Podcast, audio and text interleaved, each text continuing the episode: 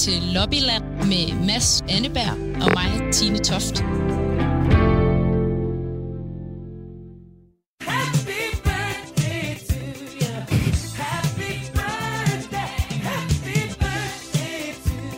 Velkommen til, til Lobbyland, programmet, hvor øh, vi prøver at få mere ud af EU på Danmarks vegne, og hvor du har fødselsdag, Mads. Tillykke. Tusind tak.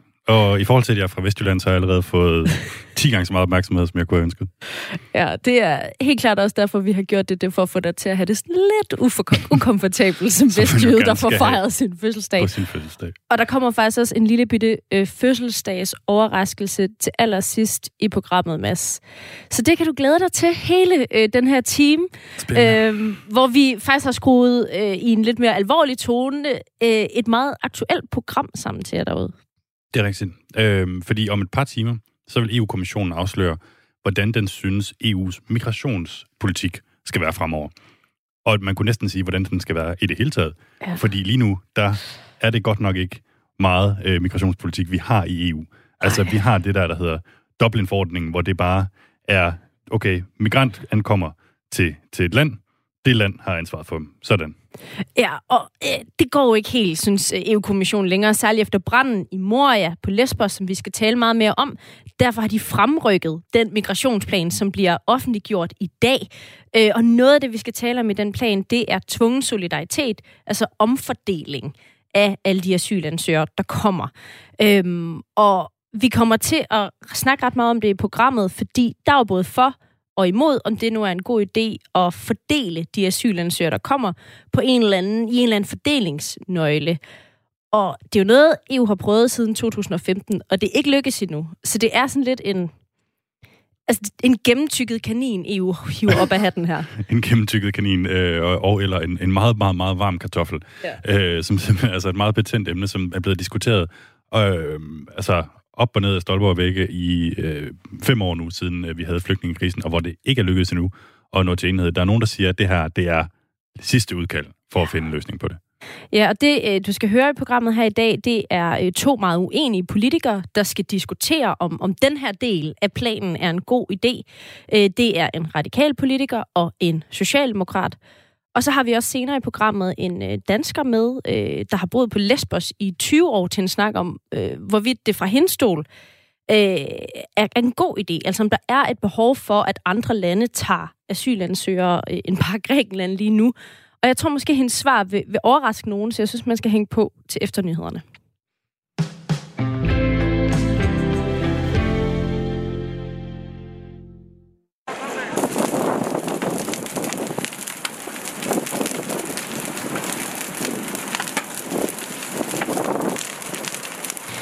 Det, man kan høre her i baggrunden, det er noget af det, der har antændt behovet for øh, en mere akut plan.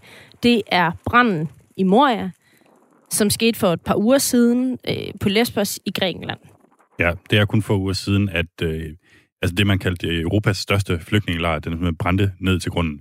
Det var Moria-lejren på, på Lesbos, hvor det var, altså, som er beregnet til at have 3.000 øh, migranter, og hvor der på et tidspunkt sad op mod 20, øh, og da branden fandt sted, der sad der stadig 13.000 øh, mennesker, som så altså blev, blev, blev hjemløse der på, på et splitsekund. Ikke? Mm. Og, øh, og det har simpelthen øh, fået folk lidt op af stolene i, i europæisk politik, og, og, og fået folk til at indse, at det kan godt være, at det ikke helt holder. Og de var jo på vej alligevel i EU-kommissionen med et, med et udspil til, hvordan løser vi egentlig hele den her asyl- og migrationspolitik, og den har de så lige rykket lidt frem, sådan at, øh, at man, man, man kan se den som en form for svar på den her Moria-brand. Ja, og allerede nu, øh, så kan I som altid sms'e ind til programmet. Øh, det kan I under hele timen, og det kan I gøre på 1424 og skrive R4 i starten af beskeden, for vi vil rigtig gerne høre, hvad du mener. Altså, er det nødvendigt, at EU sørger for en omfordeling af asylansøgere? Øh, hvorfor? Hvorfor ikke? Skriv ind på 1424, og skriv som altid gerne lige, hvem du er, så vi ved, hvem der er afsender på de sms'er, vi får ind. Og man kan sige, altså, der, der er jo, det er jo virkelig en, en, en for- og imod debat, ikke? Øhm, og, og, og det her hele sådan, kernespørgsmålet, er det noget, vi overhovedet skal gå op i i Danmark, synes jeg er enormt interessant, fordi mm. de flygtninge, der ankommer til, til EU's grænser, de kommer jo ikke til Danmark, typisk, de kommer jo til Grækenland eller til Italien. Og så er spørgsmålet, skal vi enten ud af solidaritet hjælpe med det? Eller er det måske også i sidste ende vores egen interesse at gøre det? Fordi hvis grækerne nu sagde, øh, flyver afsted, øh, værsgo, øh, og, og de ligesom bare kom, kom op i resten af Europa, så vil vi jo stå med det problem, som de står med lige nu. Ja, og det her med, at det er så betæmt et emne, det kan man næsten høre. Jeg synes, vi skal høre den kommentar, du har lagt ind fra den svenske kommissær for området, Ylva Johansson, der allerede godt ved, at det, de fremlægger i dag, det er der altså ikke ret mange, der kommer til at klappe i hænderne af. To be honest, I don't think that I will have so many hoorays when I present my proposal.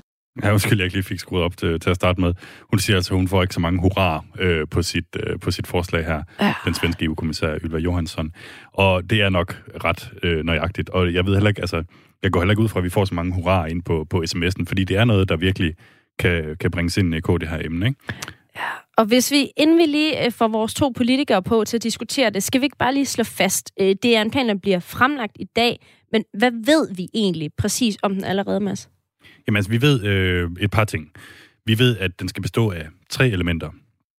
Dels så skal vi øh, sikre de ydre grænser med, med, med, med, med Frontex, med, med, med grænsevagter.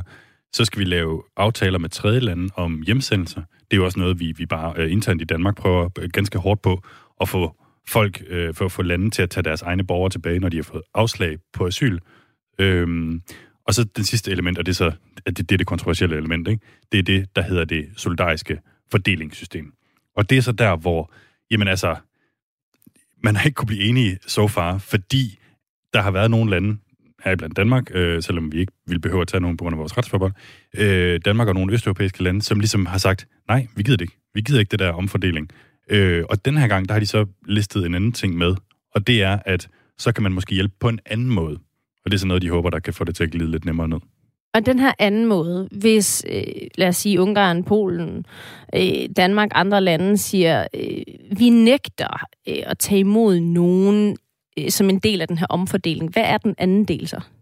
Det er jo så det. Altså, der kunne jo for eksempel være tale om et øh, økonomisk bidrag til indsatsen med at, at, at ligesom øh, huse og eller hjemsende de her øh, migranter. Og Ylva Johansson, som er den ansvarlige EU-kommissær, hun har så sagt, det er ikke nok bare at sende tæpper.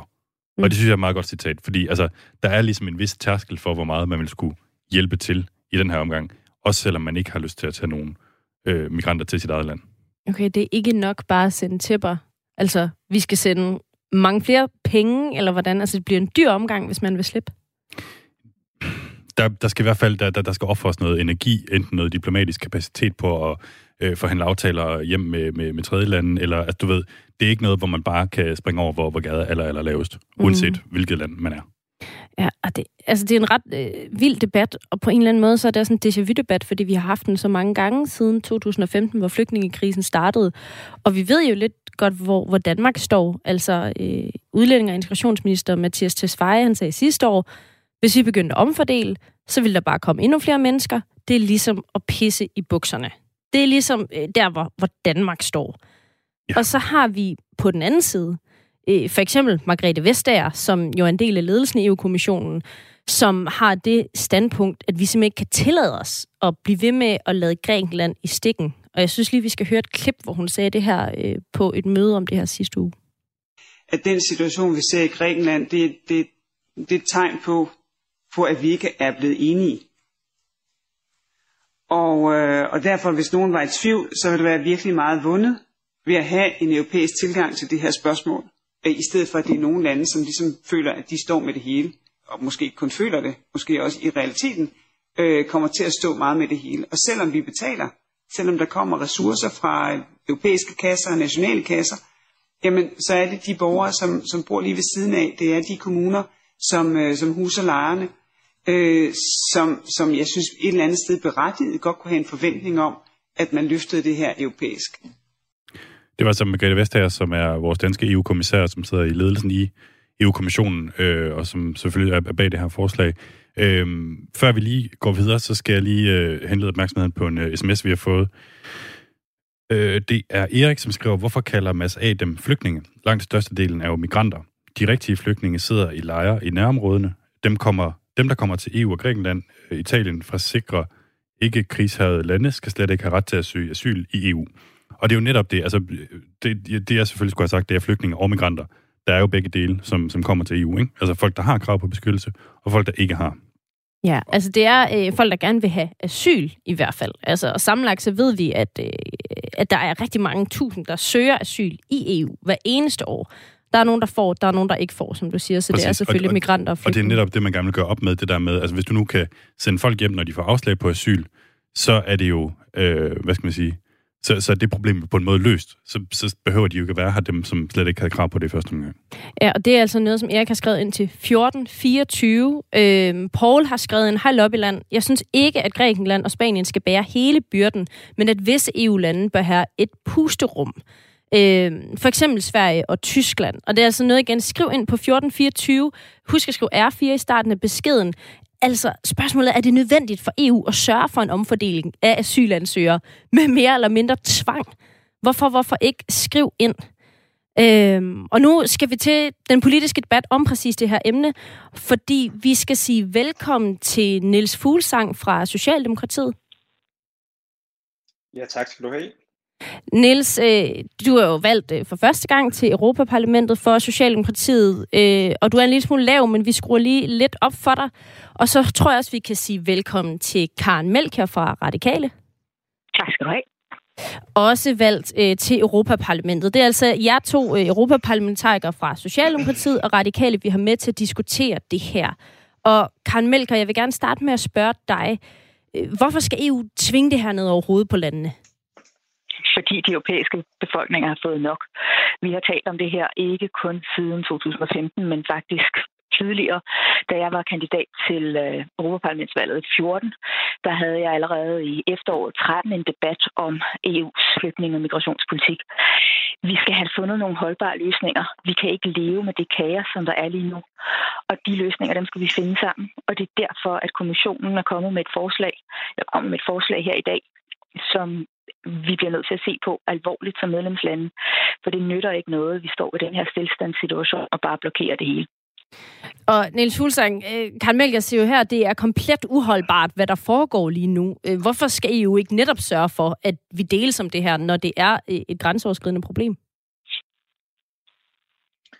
Ja, jeg, hører, jeg håber, I øh, kan høre mig med volumen her, øh, men øh, jeg synes ikke, det er... Altså, jeg synes helt klart, at vi skal have nogle fælles europæiske tilgang til det her, men jeg synes ikke, de europæiske tilgang bør være, at man sådan tvangsfordeler øh, flygtninge og migranter rundt i forskellige EU-lande, fordi det vil jo grundlæggende betyde, at der kommer, øh, der vil, man vil give en tilskyndelse til, at, at endnu flere kommer til Europa, hvis de kan komme til øh, Grækenland, og så ved vi, jamen, så bliver de fordelt for eksempel til Danmark, eller Sverige, eller Tyskland. Øh, og jeg synes ikke formålet det er, at øh, der skal komme flere til Europa. Jeg synes, at vi skal hjælpe de her mennesker så tæt på øh, der, hvor de kommer fra som muligt. Og derfor så, så mener jeg, at det er en, en forkert tilgang, det her med at, at fordele dem. Derudover så synes jeg, at det ligger jo i, i ordet, altså at tvangsfordele det er ikke noget EU bør gøre. Altså det med, hvor mange der kommer til Danmark for eksempel, det er altså noget, vi som stat har ret til selv at bestemme. Det er jo en ret afgørende beslutning. Vi er alle sammen enige om, at antallet betyder noget mm. i forhold til, hvor, hvor, hvor gode vi er til at integrere de her mennesker. Og derfor må vi også selv have kontrol med, hvor mange der kommer til landet. Niels Hulsang, øh, vil du ikke... Øh, antallet af og undskyld, Karen, Karen Mælk. Jeg vil bare lige sige til Niels Fuglsang, det kan godt være, at din mikrofon rører din skjorte en lille smule, så du må gerne lige sørge for, at den ikke øh, rører ved noget. Øh, der er sådan en lille bitte kliklyd, men ellers går du fint igennem. Og Karen Mælk, du var jo allerede ved at svare på det her. Hvad skulle du til at sige? Jeg skulle til at sige, at det er jo godt, at antallet af asylansøgere i Europa øh, næsten er på det laveste siden øh, krigen i Syrien begyndte. Det, det kaos, som vi har haft indtil nu, det har ikke afskrækket nogen fra at forsøge at komme til Europa. Det, som der vil afskrække, det er, hvis vi får en europæisk løsning, hvor vi har orden på tingene, og hvor vi sørger for, at folk, der ikke har ret til at få asyl, de bliver sendt hjem. Og så, som en af lytterne skrev ind, jamen der er nogle lande, som har modtaget mange flere flygtninge end andre. Og det har været fordi, at øh, Italien og Grækenland blandt andet har set igennem fingre med, at flygtningen bare vandrede igennem. Og det er uholdbart. Der skal være en færre fordeling af, af opgaverne i Europa. Og det er det, som kommissionen kommer til at foreslå. Og som Ursula von der Leyen sagde til parlamentet her i sidste uge, Kommissionen kommer til at tage ansvar for det her, men det skal alle medlemslandene også gøre. Det skal ikke være sådan, at øh, de centrale europæiske lande, Danmark og Østrig, bare stiller sig over i et hjørne og siger, at vi vil ikke være med til at finde fælles løsninger. Niels Fuglsang, du er inde på det her med, at du tror, det vil øh, skabe et incitament for øh, flygtninge og migranter til at komme til Europa, hvis man begynder at omfordele dem mellem EU-landene. Hvor ved du det fra? Jamen det er klart, at hvis, det, hvis man kan komme til Danmark og, og Sverige ved at øh, rejse over Middelhavet, det er jo nogle rare steder at være, og derfor så er der også mange, der gerne vil have til. Det forstår jeg sådan set godt.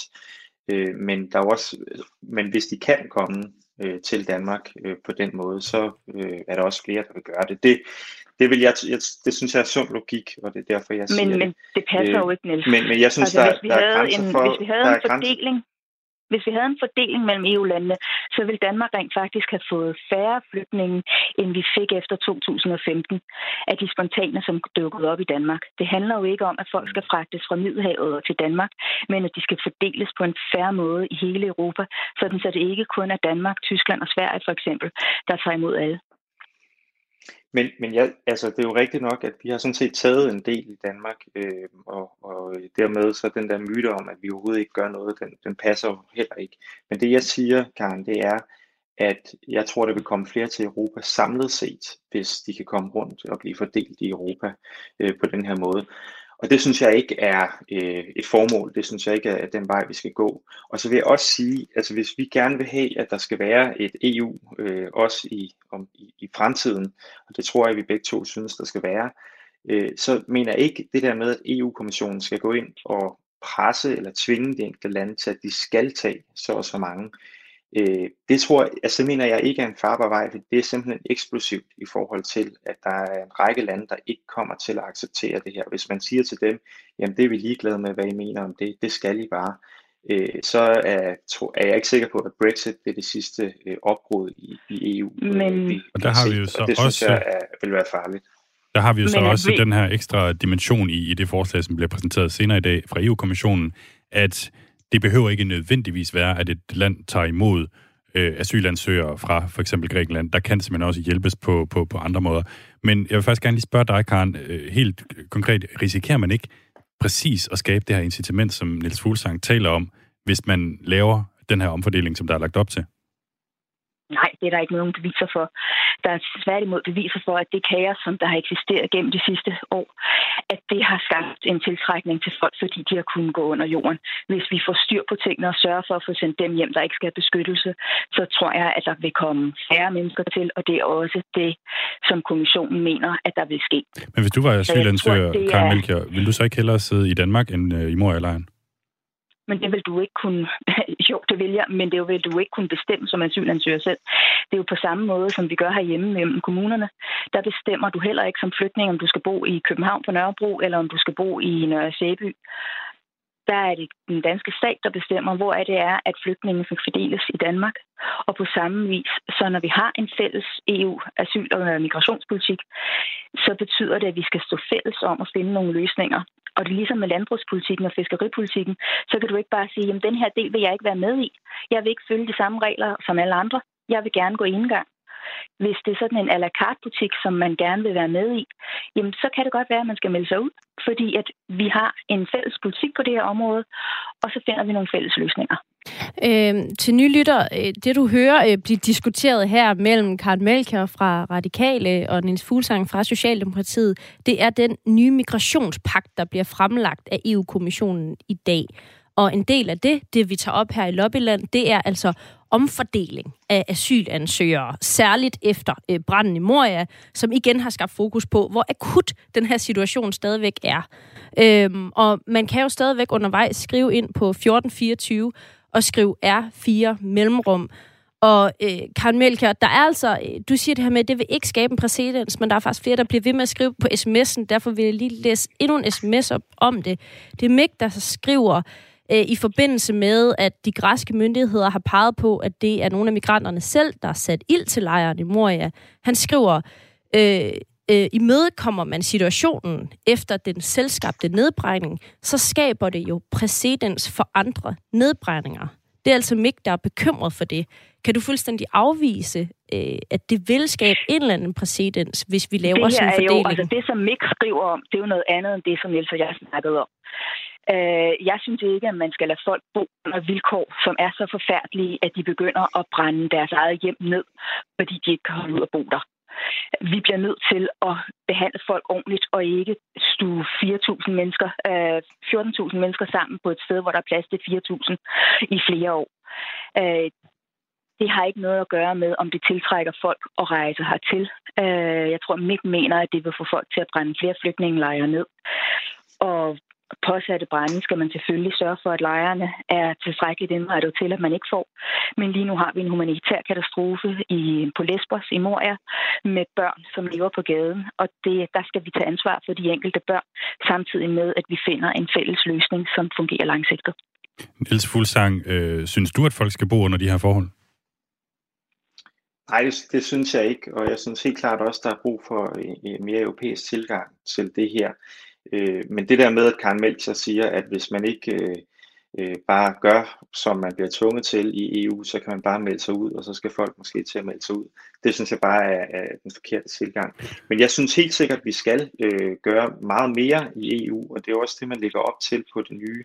Der er lige vedtaget et nyt budget for de næste syv år i EU, hvor man jo sætter flere penge af til for eksempel 10.000 ekstra grænsepersonale til at håndtere de ydre Men det, grænser. det løser jo ikke det problem, at, at de lever under de her kummerlige forhold.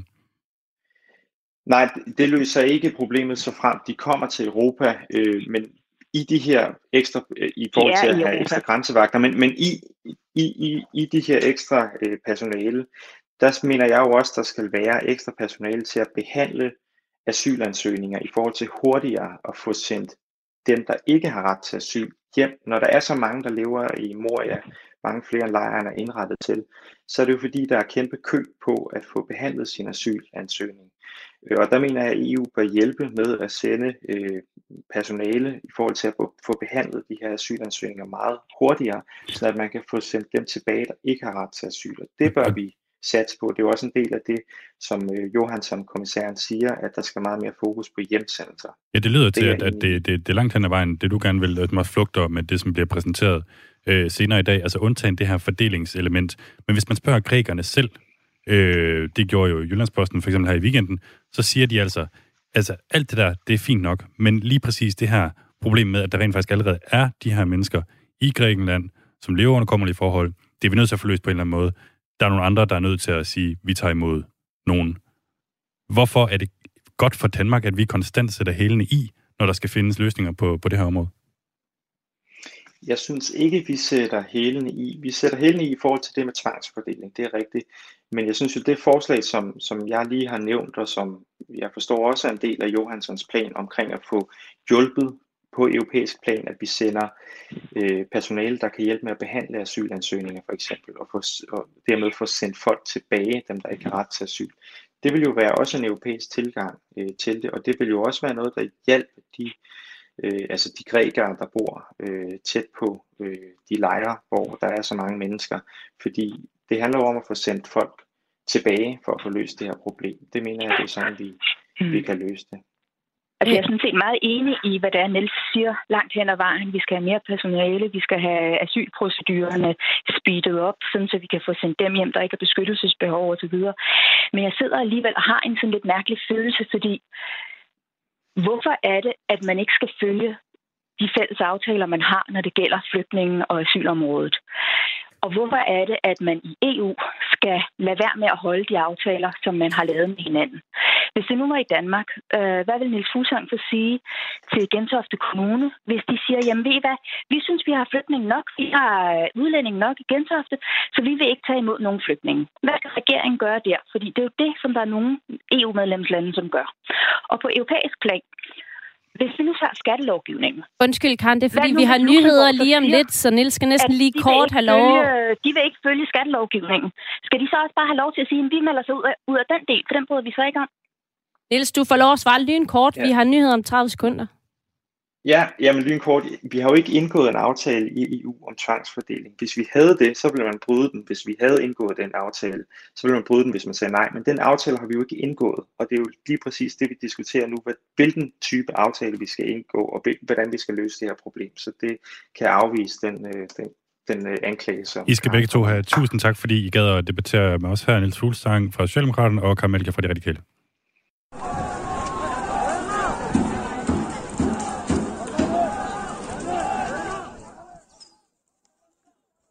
Du lytter stadig til Lobbyland på Radio 4, og øh, vi spiller lige noget mere lyd her fra branden i Moria-lejren på Lesbos, som altså brændte øh, til grunden for to uger siden.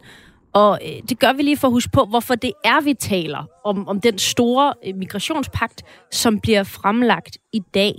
Og lige før nyhederne, der kunne man høre øh, pakken, og særligt den del, der handler om tvangsfordeling øh, af asylansøgere, blev diskuteret af Karen Melker fra Radikale og Niels Fuglsang fra Socialdemokratiet, der var meget uenige om, hvorvidt det her det er en, en god idé eller ej, altså at det her skal være en del af den her store nye plan. Og det er simpelthen det, vi taler om øh, på Lobbyland nu, og der er også kommet et par sms'er ind på 1424, Øh, der er blandt andet Bjarne Kim Pedersen, som skriver, øh, det er nødvendigt, at vi står solidarisk i EU. Øh, han siger, at han selv har, har skrevet om det her emne, og han mener altså, at vi må stå sammen om at løse problemerne. Det var også det, Karen Melger fra Radikale mente.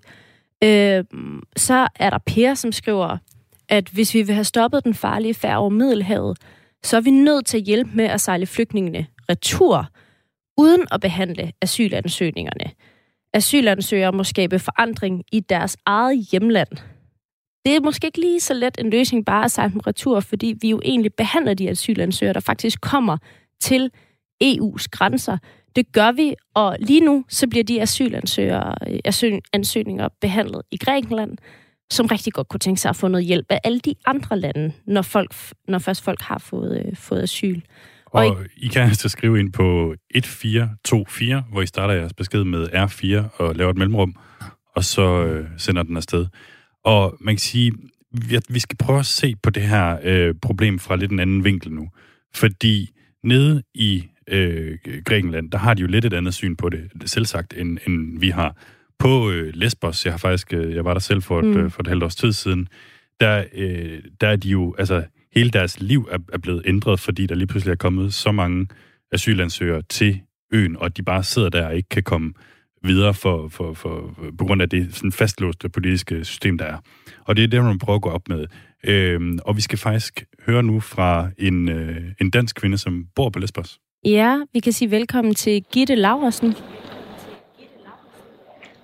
Jo, tak.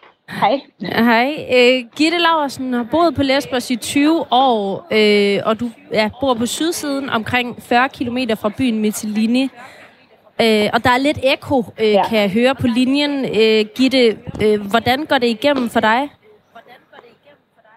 Det går meget fint igennem. Jeg har altså ikke noget øh, tændt øjeblik. Fint, fint. Er det bedre nu? Ja, jeg tror, det er lidt bedre. Nej, det er nok ikke. Okay. vi, ja, vi, vi må lige bære over med os øh, i forhold til, til forbindelsen her. Øhm, Gitte, du bor som sagt på Lesbos, hvor øh, den her store mor ja. den brændte for et par uger siden. Øhm, vi ved, at omkring 10.000 af de her 12.000 øh, asylansøgere er huset i en midlertidig lejr lige nu. Kan du som beboer ja. på Lesbos mærke nogen forskel her efter branden? Øh, altså ikke lige i det område, hvor jeg bor, der er jo ikke, altså, øh, der kommer jo ikke flygtninge mere, heldigvis, men vi har også, øh, militæret, de øh, kører forbi mit hus for eksempel hver anden time, og holder simpelthen øh, øje ud over kysten. Øh, for netop, og, så er kystvagten, den er jo så selvfølgelig ude på vej, vandet, og helikopterne, de flyver også 3-4-5 gange over her. Så der bliver jo holdt øje med, om der kommer flygtning, øh, og det holder jo mange væk. De tager lidt op på Nordøen, kommer der stadigvæk nogle få. Øhm, så jeg mærker ikke så meget til det, medmindre jeg tager til mig til men der er jo fuldstændig kaos derinde, øh, så der holder jeg mig væk. Øh, det der er her i Grækenland, der skal vi have mundbind på på grund af coronaen. Så snart du træder ud af din matrikel, så skal du have mundbind på. Selv ind i din egen bil, så skal du have mundbind på. Bliver du stoppet, så får du 1.500 euro i bøde. Alle migranterne, du ser stort set ikke nogen med mundbind på. De gør, hvad der passer dem.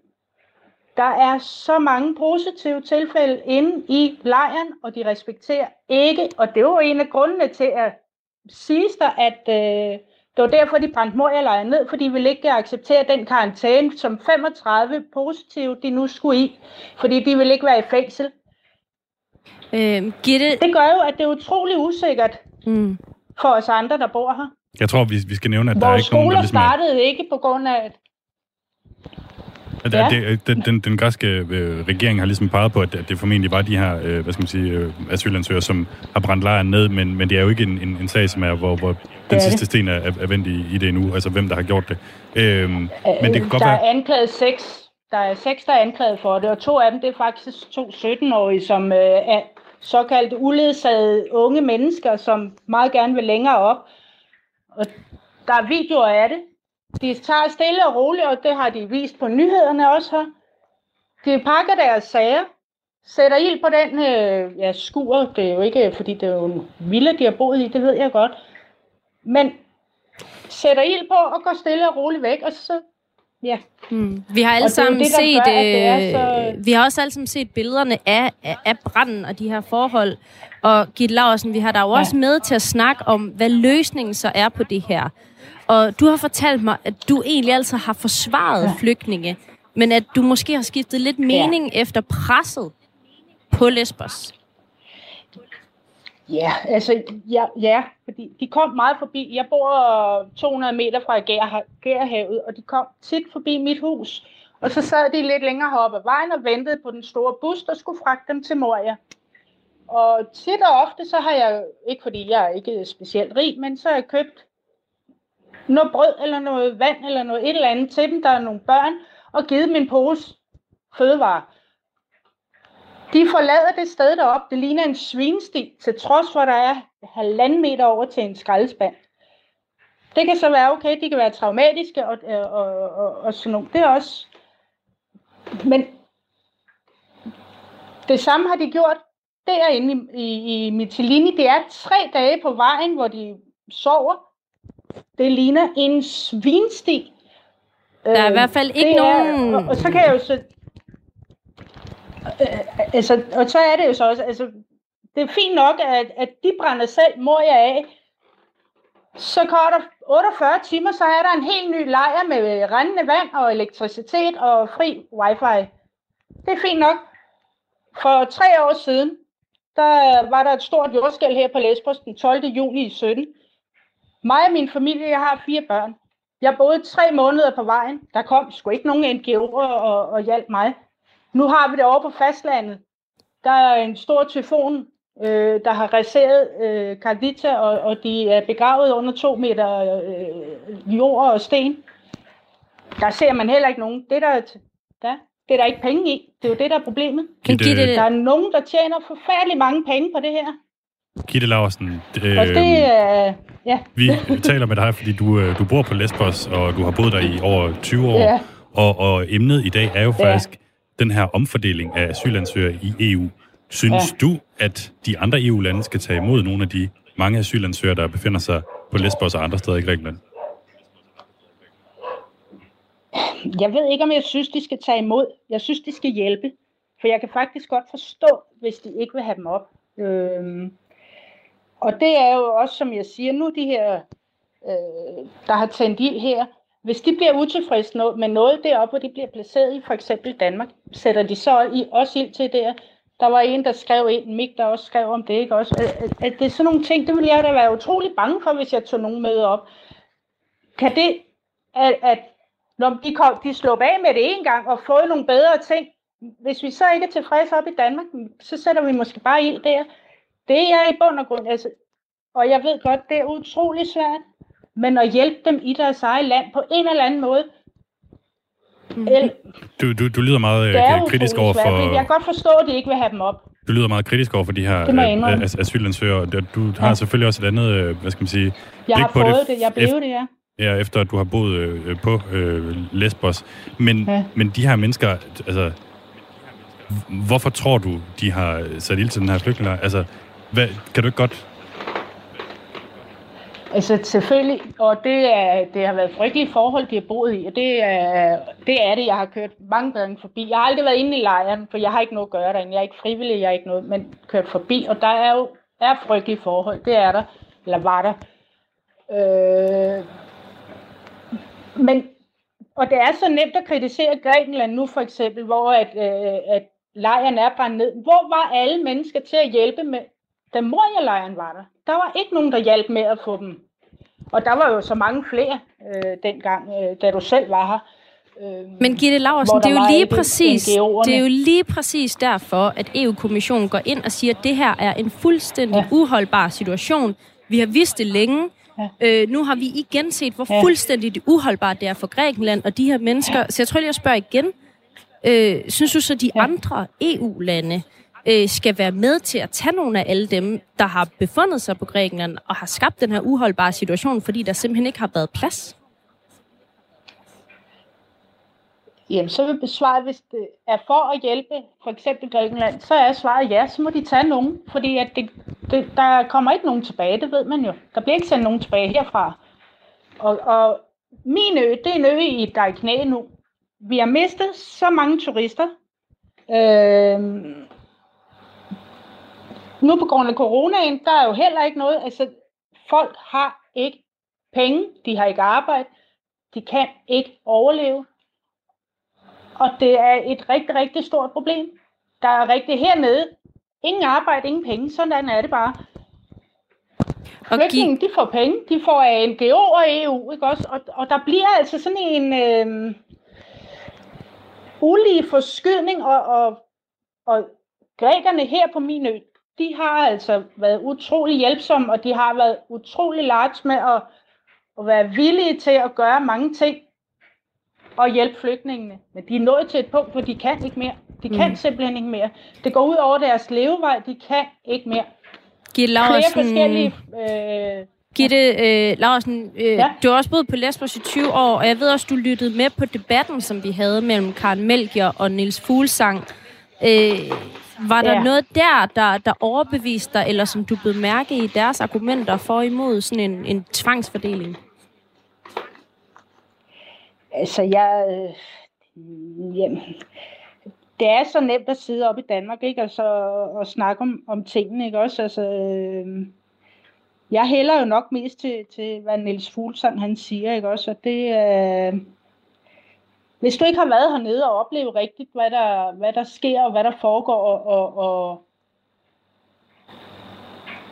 jeg synes stadigvæk, det er utrolig synd for de mennesker, men man må jo så også sige, at mange af dem er altså ikke flygtninge, der er migranter. Og så kan man sige, hvorfor kommer de over i Gærhavet og sætter livet på spil, når de faktisk lige så godt kan gå op til Bulgarien tørskoet? Det er kortere, de kommer tættere op i Europa. Der er men, et eller andet, ikke også, der... der og, og, men der er noget, jeg har svært ja, ved at forstå i det, uh, Gitte Laversen, det er, at du siger, du hælder mest til Niels Fuglsang, men han vil jo ikke have nogen fordeling. Hvis han får sin vilje, så bliver Nej. det jo ved med at være Grækenland, der skal holde for, som Grækenland har gjort, ja. altså i, i fem år. Ja, men det er, fordi jeg sidder også som dansker og godt kan forstå, hvorfor at han siger, som han gør, ikke også? Og det er uh, altså med et ben i hver lejr, Øhm, altså, jeg, jeg, jeg har ikke den, den gyldne øh, løsning, fordi, men Grækenland skal have noget hjælp, og, og hvis det kræver så, at, at der bliver sat en vis procent, at Danmark tager sådan og sådan, og, og Sverige og Norge og Tyskland og, og alle de andre, fordi Sverige har jo faktisk taget rigtig, rigtig mange øh, flygtninge, men Hvordan, øh, og man de... kan jo også se, der er jo faktisk og du må undskylde, jeg afbryder, øh, ja. Gitte. Jeg, jeg, jeg tænkte bare på, altså, okay. øh, dine øh, venner og bekendte ned på, på Lesbos, altså de lokale, hvordan ser de på sagen? Synes de, at omfordeling er en god idé? Øh, ja. Der er ikke nogen, der vil have dem her mere. Sådan. De vil ikke have dem mere. Det er...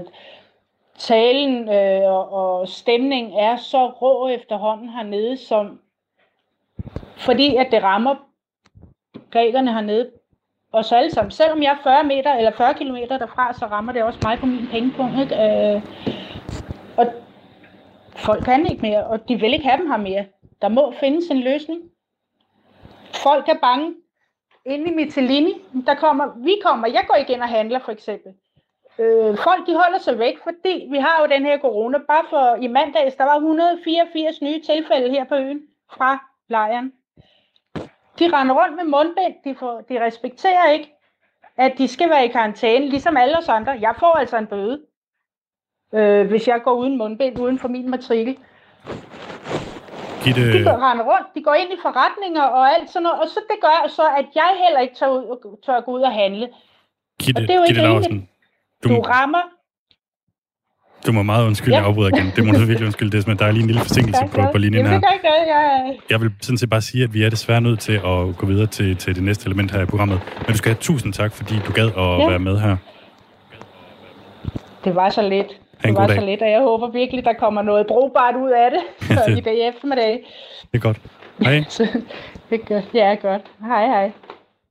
Det var altså Gitte Laversen, som har boet på Lesbos i over 20 år, og øh, har set den her situation udvikle sig.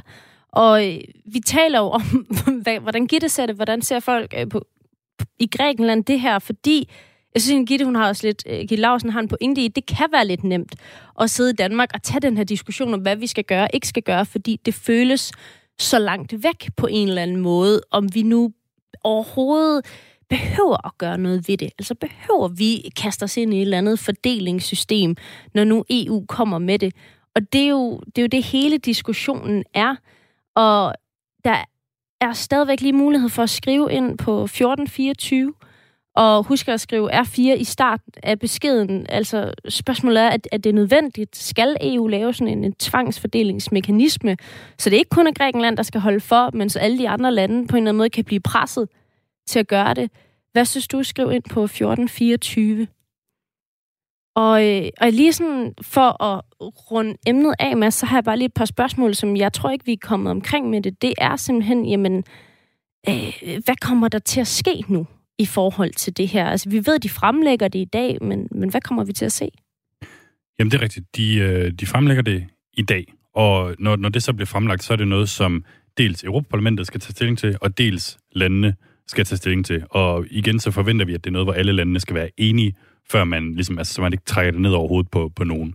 Øhm, og det vil sige, at det er noget, som der kommer en, en meget, meget hæftig debat om hen over det, det næste, jamen, hvad, hvad skal vi sige, halve års tid, hvor at der simpelthen bare på, på EU-topmøder og, og ved, ved forskellige lejligheder ligesom skal forhandles om det her, sådan at man til sidst forhåbentlig øh, fra, fra, fra EU's side i hvert fald, øh, kan ligesom nå, nå til enighed om noget, som alle synes er acceptabelt. Altså, så det, det bliver nogle, nogle springfarlige og meget ophedede debatter mm. den kommende tid. Og når vi så ser på øh, planen, der kommer i dag, øh, og vi allerede har nævnt her i programmet, at vi siden 2015 har diskuteret det her. Altså siden 2015 har forsøgt at finde en eller anden løsning på det. Øh, er der noget, der har ændret sig i, i det system eller beslutningsprocessen, som gør, at det kan virke mere realistisk at få det igennem nu? Eller er det urealistisk, at der overhovedet kommer noget ud af det? Jamen, det er et godt spørgsmål. Altså, der er jo sket øh, nogle ting. Altså, for eksempel det vi, det, vi taler om her. Altså, vi kommer tættere og tættere på det her mm, mætningspunkt. Altså, folk bliver mere og mere bevidste om, hvor, hvor uholdbart det, det system, der er nu, er øh, i forbindelse med, altså, som vi også talte om, øh, branden i Moria-lejren. Øh, så er der selvfølgelig også den del af forslaget her, som konkret går ind og siger, at man kan godt være solidarisk på en anden måde, end ved at tage imod flygtninge. Det, den fleksibilitet har der ikke været indtil, øh, indtil nu. Så man kan sige, at de elementer kan godt gøre, at der kommer lidt, lidt skred i det simpelthen øh, den her gang, som, som der ikke har været tidligere, men det er jo meget, meget svært at, at forudsige. Mm. Øhm, og jeg tror, det bliver det sidste ord om den debat i dag. Altså, vi, øh, vi kommer til at se præcis, hvad planen indeholder senere i dag. Det er EU-kommissionen, der fremlægger det. Øhm, og derfor så kommer vi nok også til at se en, en hel del debat, også fra de danske politikere i dag og de kommende dage. Vi har nu taget fat i, i den del af det, som har handlet om, om tvangsfordeling, øh, eller en solidarisk fordeling, afhængig af hvem du spørger. Øhm, og øh, det kommer vi nok til at diskutere lidt videre. Og nu skal vi altså lige øh, til øh, noget andet, som er i en lidt anden tone, og jeg sætter lige øh, en lyd på her, Mads.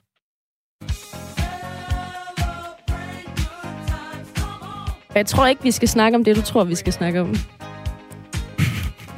Jeg ved ikke, hvad jeg tror, vi skal snakke om. Vi skal snakke lidt mere om, at du har fødselsdag. Nå, Øhm, Udover at, at der hænger flag over hele redaktionen, og at alle tror, at du selv har hængt dem op, til trods for, at du er vestjyde, øh, Mads, så har jeg sådan tænkt lidt over, hvordan øh, skulle vi egentlig fejre i dag, når du har fødselsdag live i radioen, at du har, du har fødselsdag. Og, øh, og det, jeg har gjort, det er, at jeg, jeg har ringet til, til en. Øhm, og det er en, som på en eller anden måde kan, kan give dig et godt råd om, hvordan det her program skal fortsætte, når jeg øh, skal på barsel. For det er faktisk ikke nogen hemmelighed, at jeg skal det. Og du kommer til at skulle, øh, skulle stå her øh, altså selv og, og lave et program, måske et lidt anderledes program. Kan du, kan du gætte, hvem jeg har ringet til? nej, men øh, nej, det, det kan jeg virkelig ikke. Men der er jo ikke lige, fordi det er jo rigtigt, det, jeg tror, den der, allerede vi fik det afsløret for to uger siden, det her Ja, det med, at du altså er øh, gravid, det er ikke nogen hemmelighed, og, og officielt stort tillykke skal der, skal der lyde herfra. Øh, og der Tak. vil jeg så sige, jeg har ingen idé om, hvem du har ringet til. Du har ikke, ikke engang et lille gæt. Okay, vi, vi hører bare lige øh, starten her øh, af, af den hilsen, der er. Hej Mads. Tillykke med fødselsdagen. Øh, personen, du hører her, tror jeg måske godt, du kan genkende på stemmen. Hvem er det? Det lyder meget, meget, meget som Ole Ryborg.